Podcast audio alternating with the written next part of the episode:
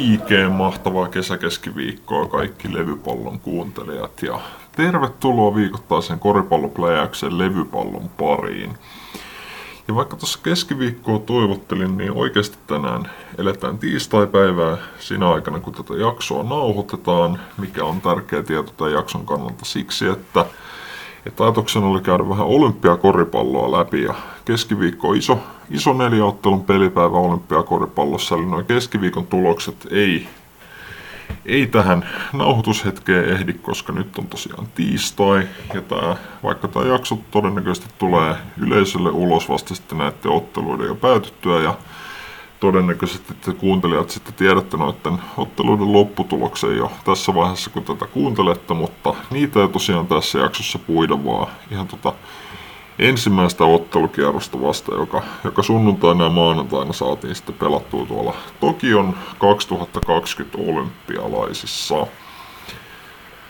Ja vaikka NBA-kausi nyt tässä päättyi, niin kuin kaikki tietää, sitäkin ollaan jo levypallossa puitu tuota Baksin mestaruutta ja sitä on myös aika monessa muussa koripalloa ja urheilumediassa puitu, eli se ei ole varmaan keneltäkään vähäkään koripalloa seuraavalta ihmiseltä päässyt sitten jäämään tai vilahtamaan ohi korvien tai jäämään kuulematta, että Bucks on tosiaan NBA-mestari vuosimallia 2021, mutta siitä on tosiaan puhuttu täällä jo ja siitä ei tarvitse sen enempää puhua, vaan mennään sitten ihan uusiin aiheisiin tässä koripallomaailmassa. Ja se onkin aika helppoa, koska vaikka NBA-kausi nyt on tosiaan kesätauolla ollut jo viikon verran ja NBA ei pelata, niin kyllähän NBAssä ja koripallossa silti tapahtuu. Ja erityisesti nyt tänä kesänä, koska tosiaan noin 2020 Tokio olympialaiset – siirrettiin tälle kesälle 2021 ja siellä on kyllä ihan huippukoripalloa luvassa kaikille, ketkä koripallosta tykkää. Siellä on myös NBA-pelaajia kyllä pilvin pimein varsinkin. Tietysti Yhdysvaltain joukkue pelkästään NBA-pelaajista koostuvaa. Muillakin joukkueilla hyvin vahvaa NBA-edustusta on jalkeilla, mutta palataan siihenkin vasta sitten hetken kuluttua, kun päästään tässä kuudennessa jaksossa tuohon NBA, anteeksi, olympia-osion kimppuun. Mutta ensiksi voisi Voisi ihan NBA-aiheessa pysyä, kun NBA-podcastina on kuitenkin tuota lupailun, niin, niin heitetään nyt vähän NBA-pläjästä tähän alkuun. Eli, eli vaikka pelejä ei pelata, niin kyllä kuitenkin NBAssä tapahtuu, nimittäin kesähän on aina, aina tuttu siirtokesä ja tradeja, tradeja tehdään joukkueiden välillä ja drafti tossa, tossa kohtapuoli on sekin ja sitten toi free agency eli eli sopimuksista vapautuneita pelaajia sitten joukkoja yrittää houkutella riveihinsä keinolla millä hyvänsä. Se aina puhuttaa tietysti kesällä ja tänä kesänä varmaan vähän enemmänkin kuin tota, Suomen oma Lauri Markkanen on tuolla vapaana agenttina, niin siitä kyllä varmasti tullaan levypallossakin keskustelemaan ja keskustelemaan suomalaisessa mediassa laajemminkin. Mutta se on tuo siirtokesä nyt saatiin saatiin ihan virallisesti avattua, kun siellä on ensimmäistä tradea jo tehty. Tai ensimmäinenhän nyt oli tuossa jo NBA playoffia aikana kesäkuussa, kun, kun Boston Celtics ja Oklahoma City Thunder kävi vähän pelaajakaupoilla, missä merkittävimpänä nyt totta Kemba Walker, Walker lähti Bostonista Oklahomaan ja sitten vastineeksi Boston sai sieltä Al Horfordin takas Oklahomasta myös nuoren sentterin Moses Brown, eli sieltä vähän sentteriosaston vahvistusta Bostonille ja Oklahomalle sellaista tähti, tähtipointtia sinne, jos nyt Kemba Walkeria voi ehkä vähän heikkojen viime kauden esitysten jälkeen tähdeksi lukea, mutta luetaan nyt kuitenkin ainakin levypallon kirjoissa tähdeksi ja vähän drafti varauksia tulevaisuutta varten sitten joukkueet myös sekoitteli, mutta ei mennä sen kaupan dynamiikkoihin sen enempää, että se se on tosiaan kaukana menneisyydessä, mutta se mistä piti tässä nyt tämän jakson alkuun puhua, niin, niin tosiaan New Orleans Pelicans ja Memphis Grizzlies lähti kanssa pelaajakaupoille heti tässä kärkeen, eli sieltä Memphisistä lähti, lähti liattualaisentteri Jonas Valanciunas ja, ja 17 varausvuoro tämän kesän draftissa lähti Pelicansiin. Ja Pelicans sai sitten treidattua vähän tämän myrhenkruuni, my, murheenkryyniksi jo muodostuneen Eric Bledsoe ja Steven Adamsin ja oman kymppivarauksen tässä draftissa sitten tonne Memphisiin. Ja sitten myös joukkueet itse asiassa vaihtaa noita, noita kakkoskierroksen varauksia päittää, että Memphisin tota, 51. varaus tässä draftissa ja New Orleansin 40. varaus myös vaihdetaan. Eli, eli Memphisin Steven Adams ja Eric Bledsoe ja tota, kymppivaraus ja New Orleansiin lähtee sitten vähän, vähän heikompi varaus, eli 17 varaus ja Jonas Valanciunas. Ja tämä nyt oli aika odotettavissa, että jotain tämän suuntaista tradea tuolta ehkä mahdollisesti, mahdollisesti tulee, koska Eric Bledsoehan oli vähän, vähän semmoinen kaveri, että New Orleans kanssa ei oikein hänen ollut tyytyväinen ja halusi hänestä päästä eroon, että, että hänellä kuitenkin oli aika paljon rahaa kiinni tuossa sopparissa ja, ja Pelikans koki, että jotain parempaa käyttöä sille rahalle tänä tulevana siirtokesänä mahdollisesti olisi, niin kuin esimerkiksi Lonzo, Lonzo Ballin resignaaminen tai jonkun Kyle Laurin esimerkiksi tavoitteleminen tuolla vapaiden agenttien markkinoilla, niin siihen vähän cap spacea eli, eli rahaa ton, ton palkkakaton alapuolella, ja jos, jos Adams ja Bledsoe olisi jäänyt, sitä rahaa ei olisi sitten välttämättä siihen ollut, niin, niin sillä ajatuksella pelikan sitten lähti tätä treidaamaan, ja lopulta tämä vaikuttaa ainakin pelikanssille olevan ihan ok trade, koska tuossa jo vähän, vähän mediassa palloteltiin semmoista, että, että New Orleans olisi treenannut tosiaan ton oman kymmenennen varauksen tässä tämän kesän varaustilaisuudessa, plus sitten Eric Bledsoe on Memphis Grizzliesiin ja saanut sieltä sitten 17 varausvuoron takas, mikä nyt tietysti kertoo siitä, että Eric Bledsoe ihan hirveän kovassa arvossa pidetään, että siinähän New Orleans olisi vähän niin kuin ollut halukas maksamaan siitä, että olisi Eric Bledsoe pois saanut kirjoilta, eli vaihtanut seitsemän vuoroa huonompaan pikkiin vaan sen takia, että saisi Eric Bledsoe pois sieltä. Että se, se on ihan mielenkiintoinen, että tommosiakin pelaajia löytyy, kenen se arvo sitten on jopa negatiivinen joukkojen silmissä, kun maksaa kuitenkin rahaa, mutta sitten tarpeeksi kontribuutiota siihen rahaan nähden ei ole ehkä sitten pelailu tulossa, niin sitten pitää lähteä trade-markkinoille. Mut niin, kuitenkin siihen nähdään, että tuommoistakin trade on palloteltu ennen tai etukäteen tuossa mediassa, niin, niin mun mielestä ihan positiivinen juttu New Orleansille, että sai kuitenkin Jonas Valanciunaksen sieltä. Että Valanciunas on, on tosi hyvä sentteri ja on, on hyökkäyspäässä erinomainen pelaaja joka toimi Memphisille vähän semmoisena kaverina, että, että Memphiskin nuori joukkue ja yritti nu, näiden nuorten kaverien varassa tota hyökkäystä rakentaa ja pelata sitten niitä omia settejä, mutta Valanciunas oli vähän niin kuin semmoinen hätävara, että jos hyökkäyksessä ei oikein mikään toiminut, niin hyökkäysajan loppu, loppuessa niin pallon pysty heittää Jonas Valanciunakselle postiin. Ja sieltä aika usein jotain hyvää tapahtui, koska tuollaisella 213 senttisellä ruholla ja ja joku varmaan yli 120 kiloa painavalla ruholla, niin aika hyvää jälkeä sieltä korjaalta tekee, mutta puolustuspäässähän sitten Valanciunaksen heikkoudet on, että en usko, että Memphis olisi mitään ihan hirveän pitkä aikavälin ratkaisu, ratkaisua Valanciunaksesta itselleen löytänyt, koska Memphis tosiaan nuori joukkue ja on aika hyvin nuoria palasia tuonne sentteripaikallekin. Siellä on Jaren Jacksonia, joka ei nyt ehkä ainakaan ihan vielä ole ole ihan täysverinen sentteri, mutta häntä varmasti yritetään siihen suuntaan tota, kehittää. Ja sitten on Brandon Clark ja Xavier Tillmania, jotka varmasti tota, tai joita varmasti Memphis haluaa enemmän peluttaa tuolla sentteripaikalla kuin pikkasen ikääntynyttä huonoa, huonoa, huonosti puolustavaa eurosentteriä, niin oli varmasti Memphisille aika sitten Valanciunas lähettää uusille markkinoille ja ja sitä kautta sitten vähän luoda tilaa noille uusille nuorille kaverille tuolla, rost, tuolla rosterissa. Ja tosiaan kymppipikkikin siitä sitten palkinnoksi heille, eli pääsee kymmenentenä varaamaan tuossa tämän kesän varaustilaisuudessa, että tämä drafti nyt tänä vuonna on aika semmonen niin sanotusti top heavy, eli hyvät parhaat pelaajat on todella hyviä, kyllä siellä on ihan superstar-potentiaalia monella pelaajalla, niin kuin lähinnä nyt Kate Cunningham ja Evan Mobley ja Jalen Suggs ja Jalen Green semmoisia kovimpia nimiä tuossa draftissa, mutta ehkä niitä ihan kirkkaimpia kavereita ei tuonne kymppisijalle enää, enää oikein tuu riittämään, mutta kymppi on aina hyvä, hyvä sija kuitenkin varaustilaisuudessa, niin ihan kiva Grizzliesillekin heidän tulevaisuutta ja nuorta joukkuetta ajatellen, että saa vähän lisää hyvää nuorta voimaa varattua tuolta draftista.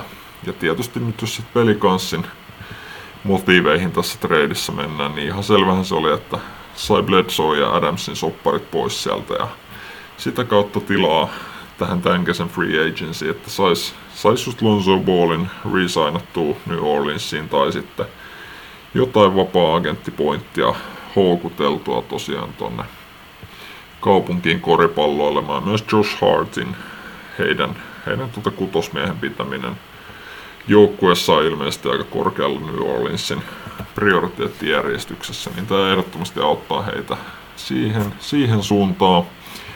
Ja sitten tosiaan niin kuin puhuttiin, niin, niin tuonne kymppisijalle varauksessa tuskin mitään ihan uskomatonta olisi tarjolla. Ja perinteisesti varaustilaisuudessa ne kärkisijat on tärkeitä, mutta sitten kun aletaan menee just noihin, noihin myöhäisiin lotteripikkeihin, eli, eli kympistä, kympistä 14 lotterit ja sitten siitä niitä aikaisempia ei-lotteripikkejä, eli jostain kympistä 20, niin se massa aika tasasta ja sieltä voi niin sieltä 10 kuin sieltä 20 ihan saman tasoisen pelaajan naarata joukkueeseen, niin tuskin ihan hirveästi menettää New Orleans tuossa draftissa vaikka seitsemän sijaa treidaa itteensä alaspäin. Ja tietysti Jonas Valanciunas, niin kuin puhuttiin, niin on, on ihan loistava sentteri ainakin hyökkäyspäässä. Että kyllä hänellä varmasti roolia New Orleansissa on tarjolla.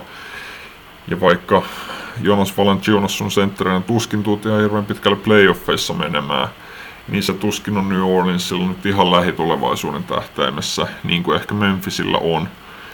Niin sitä varten, sitä varten ihan hyvä pelaaja tosiaan pelikanssiin, kun, kun on hyvä runkosarjapelaaja ja pystyy runkosarjassa ihan tuolla puhtaalla koolla ja fysiikalla ja postitaidolla kovia koreja tekemään, niin varmasti löytyy käyttöä sitten New Orleansille hänestä, vaikka en nyt, en nyt ihan mestaruustoiveita laittaa sellaiselle joukkueelle, kenellä etukentällä on niinkin kamalat puolustajat kuin Zion Williamson ja Jonas Valanciunas, niin en rahoja laittaisi heidän, heille tota mestaruustaistossa, mutta se nyt onkin ehkä heidän tavoitteiden ulkopuolella, niin tosiaan molemmille mun mielestä ihan hyvä trade ja vaikka ei nyt mitkään ihan, ihan superjoukkoja siellä treidimarkkinoilla heti kärkeä ollut, mutta tosi mielenkiintoinen trade kuitenkin ja kasvattaa vaan janoa ja nälkää sitten tätä treidikesää kohden, että mitä täältä tullaan näkemään ja miten free agency menee. Että kyllä todella innolla odotan ja varmasti odottaa kaikki muutkin NBA-fanit tätä off-seasonia, että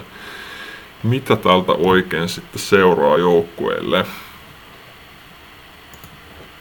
Mutta sitten niin kuin lupailin, niin jos tosiaan hypätään tuolta Pohjois-Amerikan NBA-parketeilta tai tässä kohtaa ehkä, ehkä joukkueiden toimistohuoneesta eteenpäin ja hypätään kohti Japania ja Tokio olympialaisiin, niin siellä on tosiaan huippukoripalloa luvassa ja on itse asiassa yksi kerros, niin kuin tuossa sanoin, niin on jo pelattu. Ja voitaisiin sitä vähän ennakoida tai katsella noita ykköskierroksen tuloksia, että miltä siellä näyttää. Ja siellä lähdetään liikkeelle tuosta lohko Aasta, mihin osallistuu siis sellaiset joukkueet kuin Yhdysvallat, Ranska, Iran ja Tsekki. Niin toi A-lohko on ehkä kaikista helpoin etukäteen tai, tai palataan siihenkin nyt sitten hetken päästä, että ainakin tuntuu, että oli helppo ennakoida. Että siellä nyt ihan selkeänä ennakkosuosikkina Yhdysvallat ja kakkossuosikkina Ranska ja Tsekki aika lukko tuohon kolmostilalle ja Iran sitten vääjäämättä ennakoidaan jäävän pah- pahnan pohjimmaiseksi tuossa lohkossa, mutta, mutta niin kuin ensimmäinen kierros näytti, niin ei, se, ei ne ennakkoasetelmat niin yksinkertaisia ole ja ennakkosuosikitkin välillä pettää, niin kuin nyt sitten Yhdysvallat teki tota Ranskaa vastaan. Et kyllähän se nyt on kaikilla tiedossa, että ehkä Yhdysvallat nykypäivänä mm, tota, koripallossa ei ole ehkä ihan samanlainen jyrä, mitä oli vaikka Dream Teamin aikaan tai edes silloin, kun LeBron, LeBron James, Kobe Bryant ja Carmelo Anthony kolmikko tätä joukkuetta johdatti. Ja en tietenkään USA alkaa ihan parhaat miehet tässäkään olympiaturnauksessa ole rosterissa mukana. Ja jos nyt USA tota, valmist, olympialaisiin valmistavia harjoitusotteluita katoitte tai seurasitte edes tuloksia, niin sieltä tosiaan tuli tappiot Australialle ja Nigerialle. Niin sekin vähän ehkä huolta aiheutti Yhdysvaltain joukkuetta kohtaan, että onko ihan katastrofi olympialaiset tulossa. Et ehkä mä en noiden, noiden harjoitusotteluiden jälkeen ihan hirveästi ottanut mitään stressiä siitä, että Yhdysvallat nyt lähtisi tuonne olympialaisiin häviämään. Et harjoitusottelut on aina harjoitusotteluita ja esimerkiksi Nigerialle ja Australialle niin se on aika kova paikka, kun pääsee Yhdysvaltoja vastaan pelaamaan harjoitusottelussa. Se on mille tahansa muulle maajoukkueelle aina kova juttu pelata Jenkkejä vastaan. Ja Jenkit halutaan aina voittaa, kun sitten taas ehkä, ehkä Jenkit lähtee vähän takki auki noihin tai ei nyt harjoitusmatseja ihan niin tosissaan voittamaan. Ja tosiaan noinkin matsit Las Vegasissa pelattiin, niin se voi olla, että on pojat löytänyt pikkasen muutakin viihdykettä kuin koripallon noihin, noihin pimeneviin iltoihin tuolta Vegasista, niin ei nyt siitä sitten ihan hirveästi stressannut ja aika ylivoimaisena ennakkosuosikkina toki Jenkkejä pidin nyt tähänkin olympiaturnaukseen lähdettäessä, mutta tosiaan ensimmäisessä ottelussa Ranskaa vastaan, niin Jenkit oli, oli todella, todella, todella, todella huono. Ja tosiaan hävisi sitten Ranskalle lukemin 83-76 tuossa ensimmäisessä ottelussa. Ja erityisesti tuo kolmos neljännes oli sitten Jenkkien murheenkryyni tossa, että sen hävisi 25-11.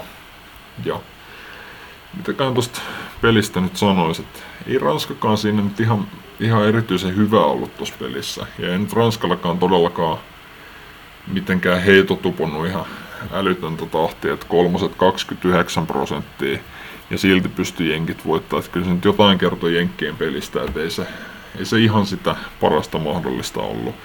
Mutta kyllä se nyt tietysti ymmärtää, että jenkitkin on, on siinä mielessä vähän kapea joukkue, että ei siellä ihan sitä kovinta staravoimaa koko 12 miestä ole. Että siellä on ehkä yhdeksän sellaista staraa ja sitten on Jeremy Grant, Javel McGee ja Keldon Johnson, jotka ei ole ihan niin kovia pelaajia. Niin ja kuitenkin siihen yhdeksään staramieheen lukeutuu NBA-finaaleissa vielä pelanneet Chris Middleton, Drew Holiday ja Devin Booker, jotka itse asiassa vasta päivä ennen tätä Ranskan matsia lensi koko, koko Tokioon, niin on nyt ehkä vähän oletettavissa, että ehkä se peli ja joukkuepeli ei ole ihan siinä uomassa, mitä se parhaimmillaan voisi olla, jos tällaisilla spekseillä kavereita sinne tulee 24 tuntia ennen peliä alkuun. Mutta ei se nyt mistään tekosyistä oikein käy. Kyllähän Jenkit oli todella huono tuossa ottelussa. Ja suuri tekijä, jos nyt yksilötasolla mietitään, niin oli, oli tietysti Kevin Durantin neljä virhettä, mitkä tuli aika huonoihin paikkoihin. Durant ei, ei päässyt pelaamaan kuin sen 20 minuuttia tuossa. Ja teki vaan 10 pistettä. Kolmoset uppos vaan yksi kuudesta. Kyllä sielläkin oli heittoja, mitkä yleensä Durant varmasti laittaa sisään aika kovalla prosentilla, mutta ei vaan uponnut ja ei se nyt ihan hirveän henkevääkään ollut se Durantin meininki tuolla kentällä, niin kuin ei kenenkään Jenkkien pelaaja oikeastaan. Jos nyt Jenkeiltä jotain parhaimmistoa sieltä halutaan nostaa, niin, niin mun mielestä Drew Holiday siitä huolimatta, että, että vasta päivää aikaisemmin pääsi tonne lentämään, niin oli kyllä Jenkkien paras pelaaja pelissä. Että teki 18 pistettä, 7 levypalloa, 4 syöttöä ja niin kuin Drew Holiday aina, niin oli kyllä Jenkkien paras puolustuspään pelaaja myös tuossa ottelussa, mutta se ei oikein riittänyt. Siitä huolimatta Jenkit otti tappioon. Ehkä Draymond Green oli myös ihan hyvä tuossa matsissa. Että tuntuu, että tuntuu, että Jenkeillä ei oikein ollut mitään identiteettiä koko pelissä tai oikein mitään hyökkäyssuunnitelmaa, mitä he olisivat toteuttanut se oli vähän sellaista yksin pakottamista ja mitään joukkuepeliä ei oikein saanut ja ei oikein saanut syöttömyllyä pyörimään mihinkään suuntaan, niin Draymond Green oli oikeastaan semmoinen ainoa kaveri, kuka vähän otti sellaista, tota, mitä se nyt sanotaan, floor generalin roolia tuossa Jenkkien hyökkäyspäässä, että yritti organisoida peliä ja pelata settejä ja saada palloa liikkeelle ja antaa hyviä, syöt, hyviä oivaltavia syöttöjä, mitä Draymond Green tietysti erittäin hyvin tekee myös NBA-tasolla, niin antaa Greenille vielä kunniamaininta tuosta matsista, vaikka se nyt Draymond Greenmaisen tapaan ei nyt ihan tuossa boxkoressa näkynytkään, että kaksi pistettä, kaksi levyä, neljä syöttöä ei ollut sen perusteella.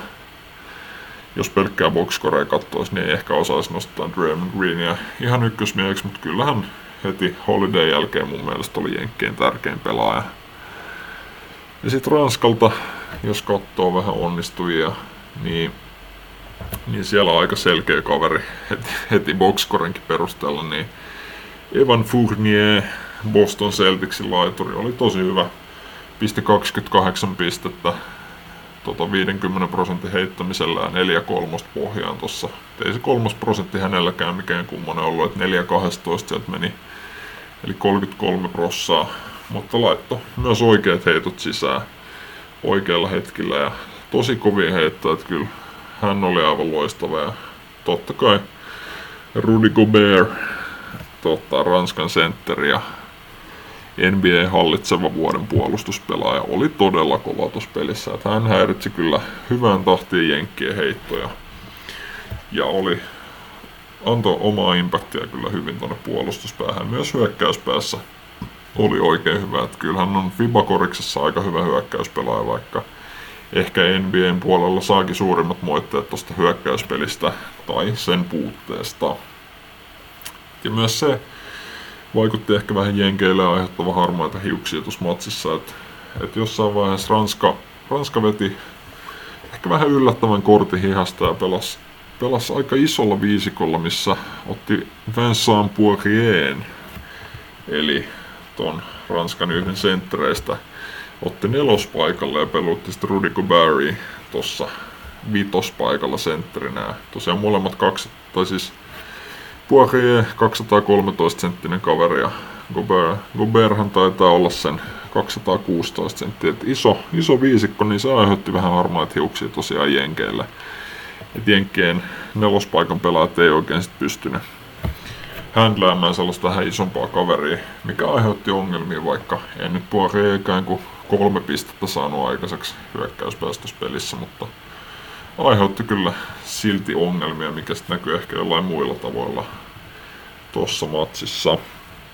Et kyllä ehdottomasti Jenkkien täytyy tuosta parantaa heidän peliä, että pystyy mestaruuteen asti tässä turnauksessa marssimaan, niin kuin varmasti tavoite onkin. Ja eihän nyt Jenkeissä kelpaa tietenkään mikään muu kuin mestaruus, että vaikka hopeamitali tulisi, niin, niin häviöhän se olisi Jenkeille tässä. Koripallossa ehdottomasti niin kuin aina koriksesta puhutaan. Mutta olihan tuossa myös tietysti huonoa tuuria mukana Jenkeillä, että, että varsinkin tuossa loppuhetkellä, kun Ranska johti, olisiko se ollut kahdella vai kolmella pisteellä, että kolmosella joko tasoihin tai pisteen johtoon, niin sieltä kolme aika satavapaata kolmospaikkaa jenkit sai ja vielä hyville heittäjille. Ainakin Kevin Durant siinä oli yksi näistä, mutta ei vaan uponnut ja muutenkin se oli vähän illan tarina jenkeille. Kyllähän sai huonoudestaan huolimatta ihan ok heittopaikkoja luotu hyville pelaajille, ketkä normaalisti kyllä laittaa niitä sisään, mutta tässä matsissa ei mennyt ja yleensä koriksessa jos heitot ei ja puolustus ei onnistu, niin vaikea noita pelejä on voittaa ja sellainen matsi Jenkeille sitten oli tossa. Ja sitten tosiaan tuossa lohkossa kaksi muuta joukkuetta, Iran ja Tsekki pelas vastakkain. Ja toikin oli aika, aika semmonen selkeä ennakkoasetelmilta, että kyllähän tsekki tulee tuota matsia viemään ja Iran vääjäämättä jää sitten jumboksi tässä lohkossa ja niin siinä nyt sitten kävi, että Tsekki näytti jo aika ylivoimaiselta tuossa matsissa. Et Tsekkihän johti tuota matsia parhaimmillaan, olisiko ollut jollain 30 tai ainakin 20 pisteellä tuossa kolmosneljänneksellä, mutta Iran sitten vei vikan neljänneksen nimiinsä 32-17, eli Kiri 15 pistettä siellä viimeisellä neljänneksellä vielä tuota Tsekin johtoa. Ja Tsekki meinasi aika pahasti sulaa ja ei siihen jäänyt sitten kuusi pistettä loppujen lopuksi eroa. Mutta ehkä Tsekilläkin oli semmosia aiheita tuossa pelissä, mitkä, mitkä tulee sieltä karsiutua pois sitten kun turnaus etenee, jos se nyt Tsekillä hirveän pitkälle etenee. Että esimerkiksi Tsekin paras pelaaja Chicago Bullsin pointti Thomas Satoranski heitti 2-14 koko ottelussa. Että hän pelasi ihan hyvin teki kuusi pistettä, otti kahdeksan levyä, kahdeksan syöttöä, viisi riistoa, mutta mutta heitto ei tosiaan upunut, ei sitten yhtään, niin kyllä tuossa nyt on varmaan oletettavissa, että Tomas Satoranski, vaikkei nyt mikään superheittäjä olekaan, niin varmasti tulee kyllä heitto, heittonsa osalta ainakin parantaa peliä sitten Ranskaa ja Jenkkejä vastaan. Et kyllä sieltä on parannusta odotettavissa.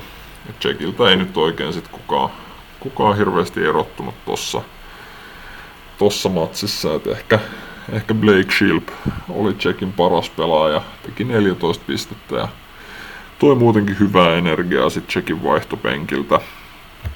Mutta Iran kyllä sitten loppupeleissä, vaikka, vaikka vähän näytti jo, että Tsekki karkaa ja menee ihan menojaan tässä matsissa, eikä Iran nyt saa mitään aikaiseksi, niin, niin Iran pystyi kyllä aika hyvin noin noi Tsekki heikkoudet tuossa tuomaan esille koko pelissä. Et, et Tsekkihän pelaa myös sellaista isoa viisikkoa avausviisikkonsa osalta, missä on Jan Veseli sentterinä ja Ondrej Bal, tai siis Jan Veseli anteeksi nelospaikalla ja Ondrej Balvin sentterinä, niin molemmat on semmosia semmoisia vähän perinteisempiä vitospaikan pelaajia, jotka ei todellakaan kyllä mitään heittäjiä ole, tai suoraan sanottuna ei pysty kolmosia oikeastaan edes heittämään.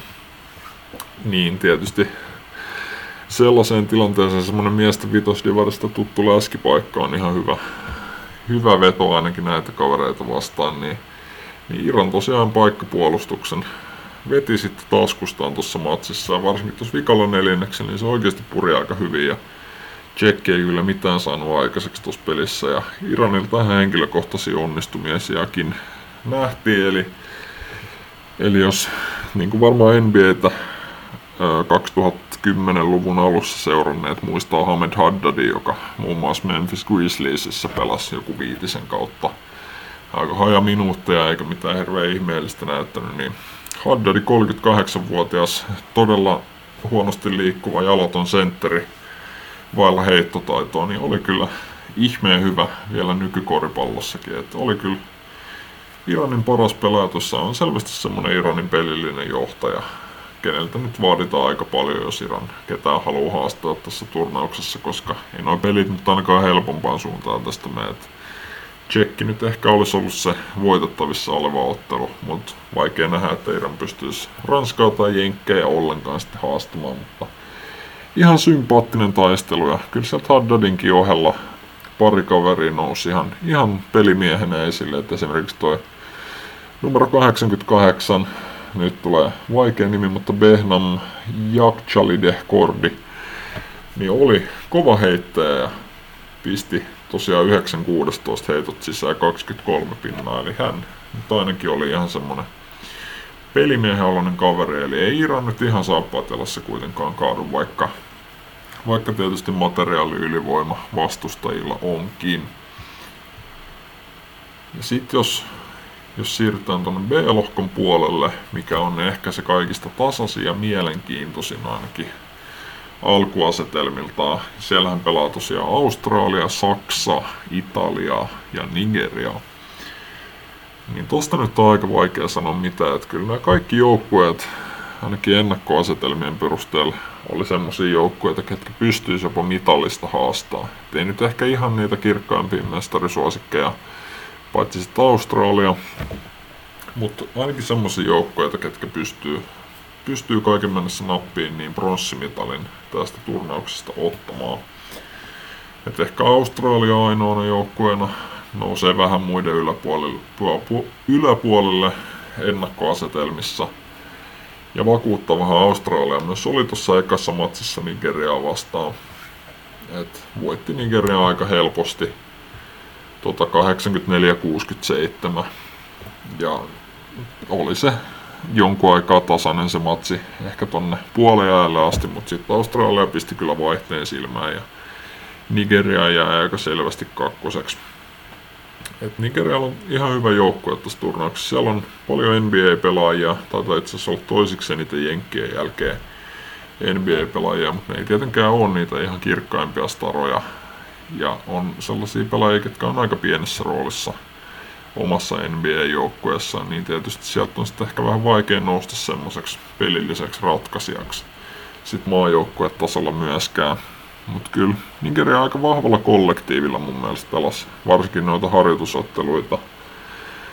tota, jenkkejä vastaan, kun he tosiaan jenkit pysty voittamaan. Tuossa nyt aikaisempina vuosina Nigeria on ollut semmoinen joukkue, kuka, kuka keskittyy siihen, että, että he on urheilullisia ja yksilösuoritukset puhuu puolestaan, mikä sitten ehkä johtaa satunnaisiin voittoihin, mutta ei nyt ainakaan kol- mihinkään hirveän kollektiiviseen menestykseen, niin, niin vähän eri oloinen Nigeria oli kyllä ainakin harjoitusmatseissa, mutta se kaikki sitten olikin vähän mennyt tuossa Australian matsissa, että se oli aika sellaista yksin pakottamista ja sieltä nämä Nigerian NBA-pelaajat, oikeastaan Gabe Vincentin Miami Heatin takamiehen johdolla, näytti vähän sellaiselta yksin pakottamisen mestareilta, että tuossakin tota, Gabe Vincent etunenässä pelasi aika huonon matsin, että teki seitsemän pistettä, pelitilanne heitot yksi seitsemästä ja kolmoset yksi kuudesta ja siihen mahtuu aika monta sellaista pakotettua kolmosta, mitä ei nyt ihan välttämättä olisi tarvinnut tuossa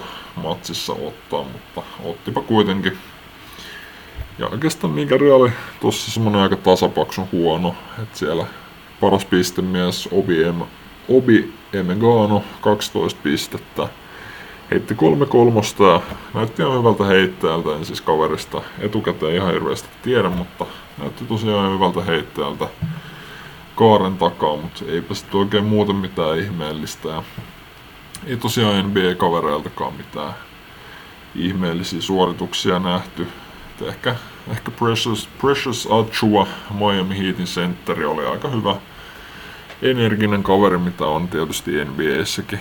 Et teki tuossa 10 pistettä ja otti kuusi levypalloa ja tota, kolme riistoa ja yhden torjunnon, niin siellä oli varsinkin puolustuspäähän ja hyvää energiaa toi, mutta ei hänestäkään nyt ihan sateentekijäksi ollut, tietysti kun nuori kaverikin vielä on.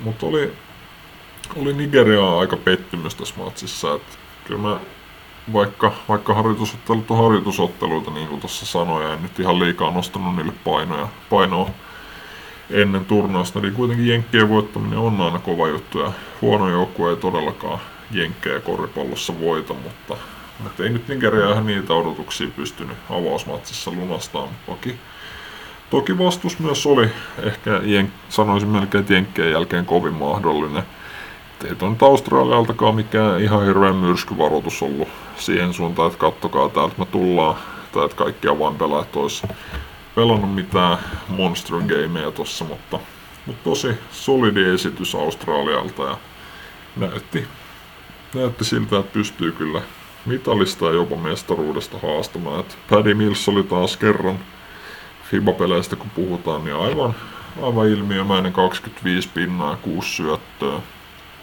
neljä riistoa myös tuossa matsissa. Se on kyllä siitä ihmekaveri, että NBAissä, vaikka nyt on, on pitkä uran, pitkä ja hyvä uran tehnyt roolipelaaja, niin on kuitenkin aina jäänyt sinne roolipelaajan tasolle.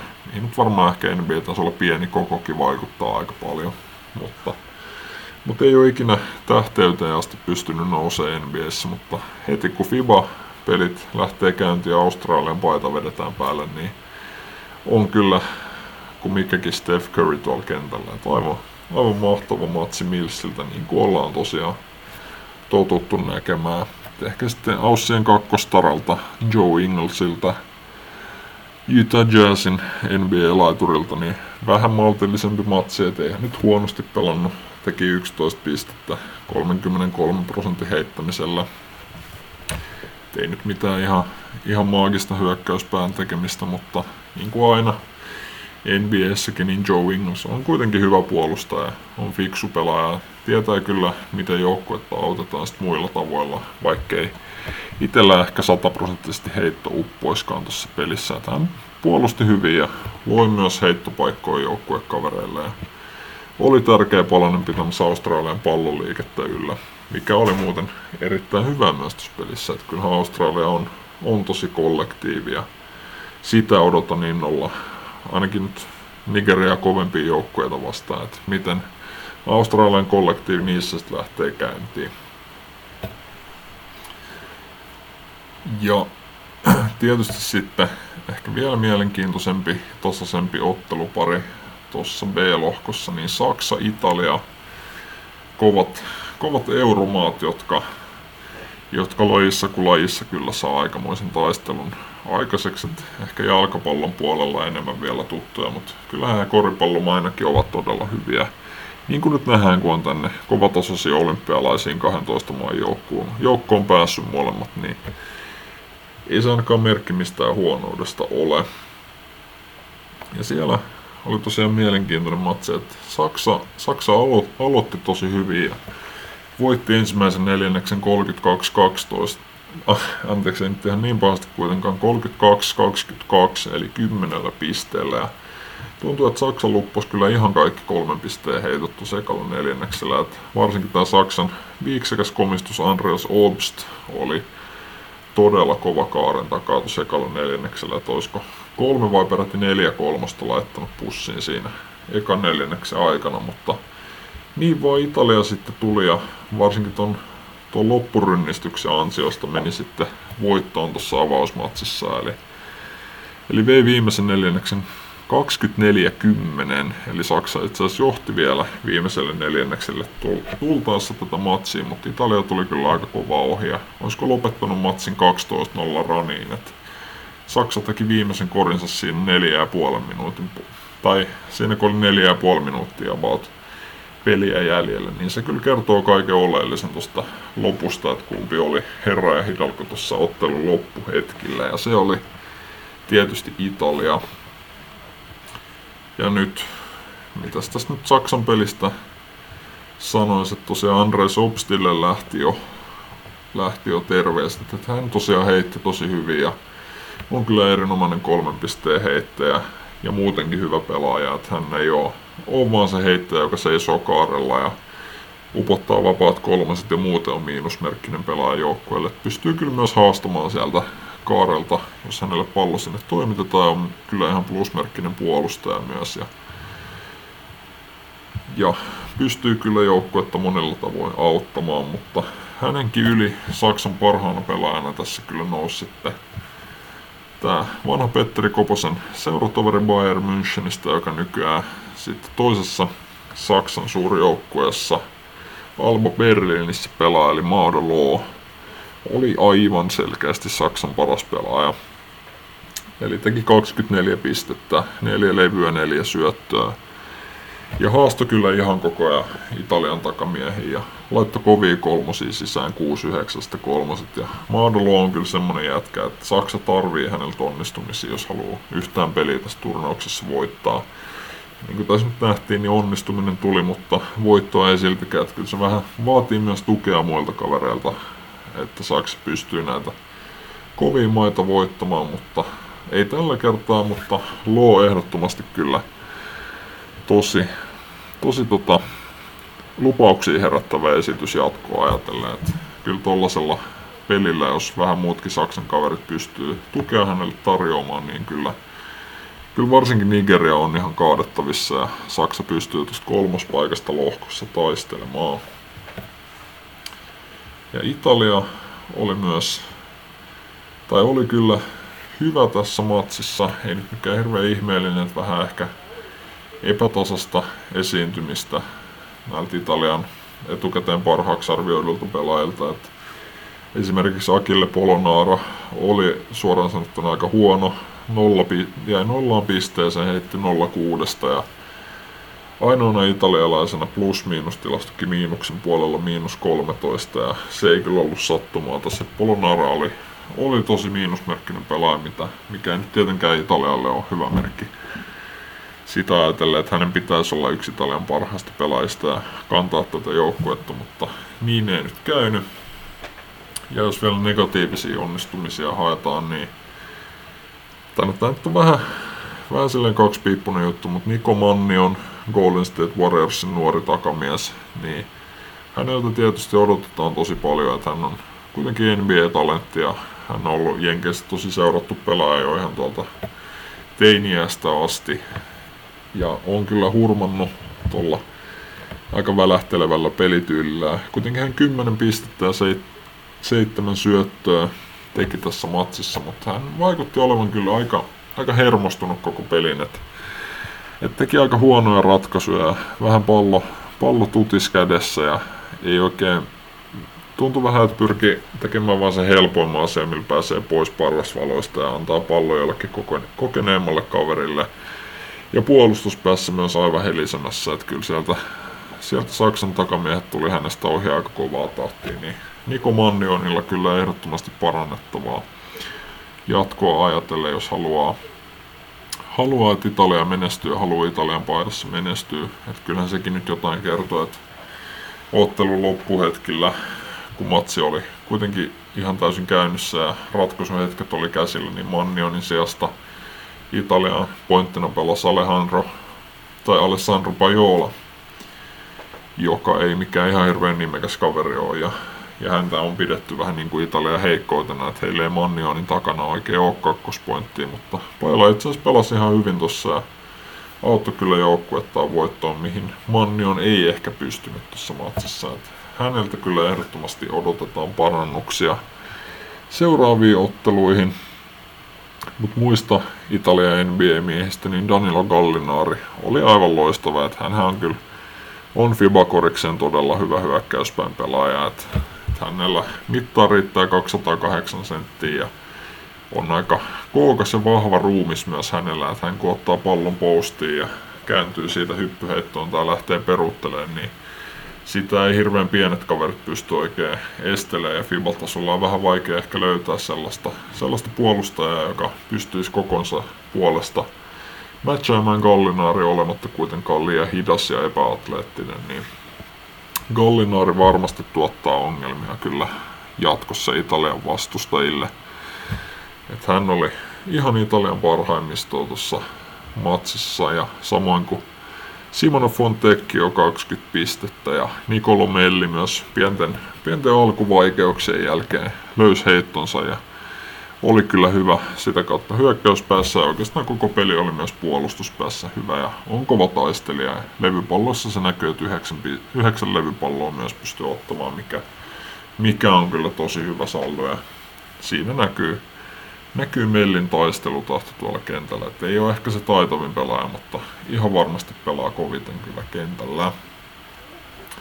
Sitten jos vielä C-lohko käydään nopeasti läpi tähän jakson loppuun, niin siellä C-lohkossa tosiaan Argentiina, Slovenia, Espanja ja kisaisäntä Japani. Niin tää on myös mielenkiintoinen lohko, että aika tasaiset tasaiset lähtökohdat tuohon lohkoon oli, lukuottamatta nyt ehkä Japani, että Japani tietysti kisaisäntänä mukaan ja on varmaan aika sel- selvää kaikille, että Japani tuskin olisi karsiutunut näihin kisoihin, jos ei suoraan isäntämaana tätä paikkaa olisi saanut, että on sen verran huonompi joukkue kyllä kuin nämä muut. Että varmaan sitten Iranin jälkeen aika selkeästi kisojen heikoin joukkue. Mutta, mutta muuten kyllä tasasta, että ehkä Argentiina sitten toiseksi heikoimpana joukkueena vähän osasin ounastella sitä, että heillä varmaan tulee olemaan vaikeaa. Espanja ja Slovenia sitten lohkovoitosta ennakoin taistelemaan.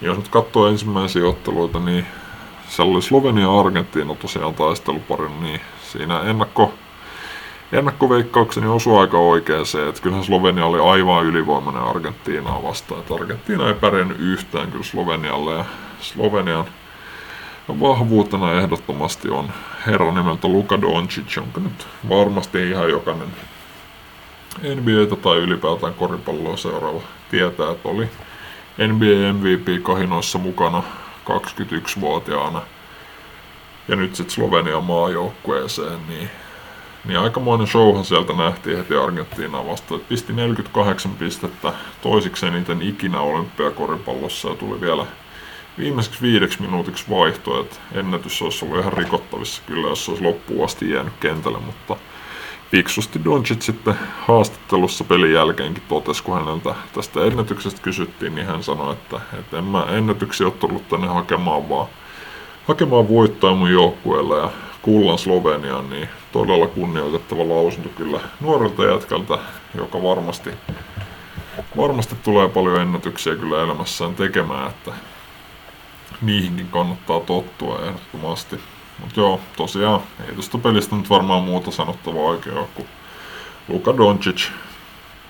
Aivan mieletön esitys. Ja on toi hyvä toi, toi Slovenian joukkue muutenkin. Et sehän nyt on niin viimeisen päälle Doncicin ympärille kyllä rakennettu, että siellä on Doncic pointtina ja sitten sit on tota, neljä muuta erinomaista heittäjää samaan aikaan kentällä.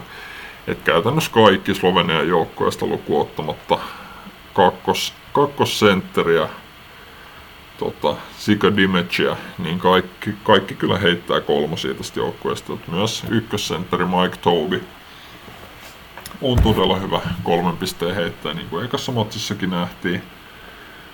Tai, no en tiedä nähtiinkö sitä ekassa matsissa, kun heitti itse asiassa molemmat kolmosensa ohi, mutta varsinkin nähtiin tuossa olympiakarsintaturnauksen finaalis Liettua vastaan, niin siinä upotti kyllä hyvin kolmosia. Tobi on kyllä tosi tärkeä pelaa muutenkin heti Doncicin jälkeen Slovenialle, että et on kuitenkin ihan varten otettava 213 senttinen iso sentteri, joka pystyy puolustamaan korjalla ja rullaamaan korille ja viimeistelee sieltä pienempiä, varsinkin pienempiä pelaajia vastaan todella tehokkaasti, mutta sitten pystyy kuitenkin myös hyvällä prosentilla heittää kolmosta, että kyllä Tobi on erinomainen pelaaja tähän ryhmään, varsinkin kun just Doncicin kanssa on rakennettu tuommoinen systeemi, missä kaikkien pitää osaa heittää, niin kyllä Tobi istuu siihen kun nenäpäähän oikein hyvin. Ja muutenkin loistavia heittejä Slovenialla. Että Klemmen Prepelic nyt etunenässä oli myös todella hyvä tuossa matsissa 22 pistettä. Tekijä heitti 4 kuudesta kolmoset ja, ja tota, Jaka Blasic myös, myös hyvä heittäjä. Ja Denver Nuggetsin laituri Vlatko, Vlatko Chanchar on hyvä heittäjä ja muutenkin hyvä hyökkäyspään pelaaja joka varmasti tulee olemaan Slovenialle tärkeässä roolissa varsinkin parempia joukkueita vastaan, jos Slovenia niitä tosissaan haluaa voittaa. Että ei tosiaan Argentiinasta oikein ollut vastusta. Siellä ei ollut oikein ketään, kuka olisi pystynyt Luka Doncicia puolustaa mitenkään hirveän varteutettavasti. että ehkä parhaiten siitä, siitä selviytyi Gabriel Deck, joka nyt teki sopimuksen Oklahoma City Thunderin kanssa tuossa kauden loppuvaiheella – eli NBA-kaveri hänkin nykyään. Niin tosiaan Deck pystyy ihan hyvin puolustamaan Doncicia, mutta hänkin tuli penkiltä, niin varsinkin avauskokoonpanon miehistä, niin, niin aika vaikea sieltä oli ketään löytää, kuka Doncic olisi pystynyt pitelemään. Et Patricio Garino ja Luka Vildosa sitä vähän yritti, mutta ei, ei oikein tulosta tuottanut se. Argentiinalta toki kunniamaininta on pakko antaa koripallon legendalle eli Luis Kolalle, joka vielä 41-vuotiaana jaksaa painaa täällä olympialaisissa. Ja se on hauska, että kaveri on tosiaan Argentiina 2004 voittanut olympiakultaa, niin Luis Kola oli jo silloin, silloin tässä joukkueessa, joka olympiakultaa voitti Ateena olympialaisissa vielä 17 vuotta myöhemmin jaksaa painaa olympiakoripalloa ihan kiitettävällä iällä. Että et hieno pelaaja kyllä Skola ja parastahan on vielä se, että, että hän oli oikeastaan Argentiinan paras pelaaja tuossa koko ottelussa. Et oli kyllä kokemus puhu tossa ja hyvässä kunnossahan Skola on itsensä pitänyt. Et siinä nyt ehkä huomasi ainoa semmoisen, mikä nyt Argentiinaa vastaan öö, tota, näytti semmoiselta merkittävältä Slovenian heikkoudelta. Argentiinahan pelasi vähän niin kuin tupla isolla et Luis Kola on, on semmoinen nelosvitospaikan pelaaja, mutta Argentiina lähti nyt sillä, sillä ryhmityksellä tähän matsiin, että Luis Kola pelasi nelospaikkaa ja sitten Marcos Delia pelasi vitosena, niin se Delian kentällä pakotti sitten tuon Slovenian Mike Tobin puolustaa häntä, jolloin sitten Luis Kola jäi Latko Chancharin puolustettavaksi. Ja Chanchar ei, ei nyt ihan hän on semmoinen kolmos nelospaikan pelaaja, mutta ei ole paras mahdollinen sisä, sisäpuolustaja ja ei ole isoin mahdollinen kaveri, niin Skola kyllä aika hyvin pystyy tätä, tätä tota etumatkaa käyttää hyväksi tuolla korjalla ja väsäs kyllä ihan hyvin Chancharia vastaan pisteitä korjalta, niin ehkä Slovenian heikkous voi olla se koko sitten. Että jos tulee tällaisia tupla-isoja vastaan enemmänkin, mitä nyt ainakin Espanjalla on odotettavissa, niin niin siellä voi puolustuspäässä tulla vähän vaikeita, mutta sitten toisaalta kyllä se taas toki luo hyökkäyspäässä semmoisia tilanteita, että, että niistä hitaammista isoista pelaajista voi sitten mennä ohi, ohi vähän tehokkaammin, mihin nyt kuitenkaan Vlatko Chancer ei, ei mun mielestä hirveän hyvin pystynyt tässä ekassa pelissä. Et siitä, sitä olisi ehkä vähän enemmän voinut hyödyntää. Tietenkään nyt ei tarvinnut, kun pallo oli koko ajan Luka Doncicin käsissä. Doncic teki kaikki kurit, niin ei tarvinnut mitään muita vahvuuksia hyödyntää, mutta siellä on kyllä ainakin semmoinen pointti, mitä Slovenia voi katsoa, että jos Chancharia joutuu joku hitaampi pelaaja puolustaa, niin hän voi kyllä mennä ohi ja käyttää nopeuttaa hyödyksi tai käyttää palloskriinejä, mitä isommat puolustajat ei sitten ehkä ole niin luontevia puolustamaan. Mutta Slovenialta tosiaan kyllä aikamoinen myrsky, myrskyvaroitus jatkoa ajatellen, että sieltä tullaan kyllä aika kovaa Luka Doncicin johdolla. Ja toinen matsi tuolla C-lohkossa tosiaan Espanja ja Japanin välillä. Vaikka nyt Japani ennakoitiin lohkon huonoimmaksi joukkueeksi, mitä he nyt varmasti onkin, niin ei he nyt huonosti pelannut tota matsia. Ja ei Japani nyt huono joukkue siinä mielessä ole, että onhan heillä kuitenkin kaksi NBA-pelaajaa, Rui Hachimura ja Juta Watanabe, jotka molemmat on kyllä on kovia pelimiehiä, niin, niin pystyy ihan hyvin taistelemaan Espanjaa vastaan. Et Espanja nyt loppupeleissä voitti 88-77 ton matsin. Ja oli, oli aika selkeästi se parempi joukkue. Et Japani nyt pyristeli tossa, ja Espanja olisi varmaan voinut vähän enemmänkin ton matsin voittaa, mutta eipä nyt kuitenkaan voittanut.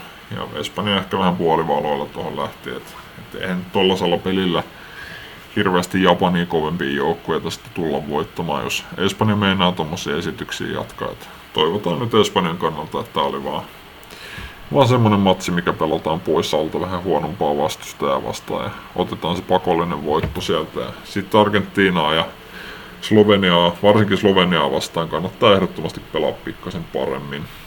Espanjalta mun mielestä paras pelaaja Ricky Rubio pelasi todella hyviä johti hyökkäystä. Oli oikeastaan ainoa Espanjan kaveri, kuka silleen toistuvasti pystyi luomaan jotain hyökkäyspäässä. Kyllähän tuo Espanjan hyökkäys oli aika, aika hirveätä seisoskelua ja Espanjakin tunnettu hyvänä pallon liikuttelija joukkueena, että pallo liikkuu todella nopeasti hyökkäyspäässä ja pelaajat leikkaa ja syötetään leikkauksia leikkaukset taas ulos, mutta sellaista ei oikein nähty, että enemmän se olisi sitä ehkä, että Ricky Rubio jo loi palloskriinitilanteesta yksin, tai sitten palloa pelattiin postiin Gasolin veljeksille, jotka vieläkin jaksaa siellä painaa. Pau Gasol luiskolla ohella 41 vuotta täyteen, mutta hyvän pelin hänkin pelasi, et eihän nyt mikään hirveän liikkuva jätkää, mutta, mutta ihan hyvää hyökkäyspeliä nosteli korjalta joitakin pisteitä sieltä ja tota, pari blokkia myös tota, pisti tauluun tuossa, että hyvää,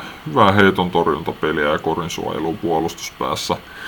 Mutta kyllähän se Espanjan heikkous tulee varmasti olemaan se, että heillä on aika vanha joukkue ja sitä myötä myös aika hidas joukkue. Että kyllähän nopeammat, nuoremmat joukkueet, nyt erityisesti katson nyt Sloveniaa tässä, että, että voi olla aika tiukkaa Sloveniaa vastaan pysyy nuorempien miesten perässä tälle ikääntyneelle Espanjan joukkueelle, mutta toisaalta se ikä luo myös kokemusta, että kyllä siellä on kokemusta, vaikka muille jakaa just Rubion ja Gasolin veljestä ja Sergio Rodriguez ja Rudi Fernandesin muodossa ja Sergio Jui myös tietysti erinomainen vanha Euroliigan jyrä, joka varmasti tulee tasoaan tässä turnauksessa nostamaan. Että turha Espanjaakaan nyt on pois, pois mitalisuosikeista lukea, vaikka ei tietenkään ehkä niin hyvä joukkue ole kuin vaikka pari vuotta sitten MM-kisoissa, kun maailmanmestaruuden voitti ja Ricky Rubio MVP pysty nosti, niin sille tasolle ei ehkä tulla nousee, mutta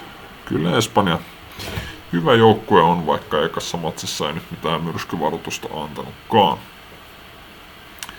Eli siinä vähän ennakointia tai lähinnä ensimmäisen kierroksen läpikäyntiä ja pikkasen myös ennakointia olympiakoripalloturnauksesta. Et varmasti nyt vielä yksi jakso ainakin saadaan olympia-aiheisena levypallosta tulemaan ulos ja sitten keskitytään varmaan enemmän, enemmän NBA-hommiin, just näihin off-seasoniin, tradeihin ja vapaiden agenttien kauppoihin, mitä nyt, mitä nyt täällä tullaan näkemään.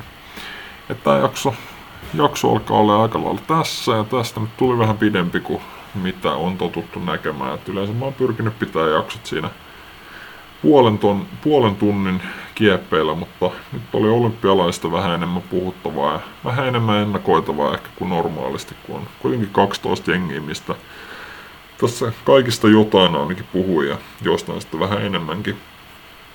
Niin nyt venähti tänne melkein tuntiin tämä jakso, mutta jatkossa varmaan pidetään jaksot vähän lyhyempänä ja niitähän tulee aina keskiviikkosi ulos, niin pysykää kuulolla aina keskiviikkosi ja jaksoista ilmoitetaan aina toki Twitterissä ja Instagramissa at levypallo nimimerkin takaa, niin ottakaa ne seurantaan siellä. Instagramissa kyselyitä ja äänestyksiä tulee aina ennen jaksoa ja joskus vähän useamminkin. Ja Twitterissä sitten hyvää koripalloaiheesta pöhinää ja juttuja siellä, niin ottakaa seurantaa ja erityisesti pysykää kuulolla Spotifyn puolella aina keskiviikkosi ja ensi keskiviikkona kuullaan taas. Moikka!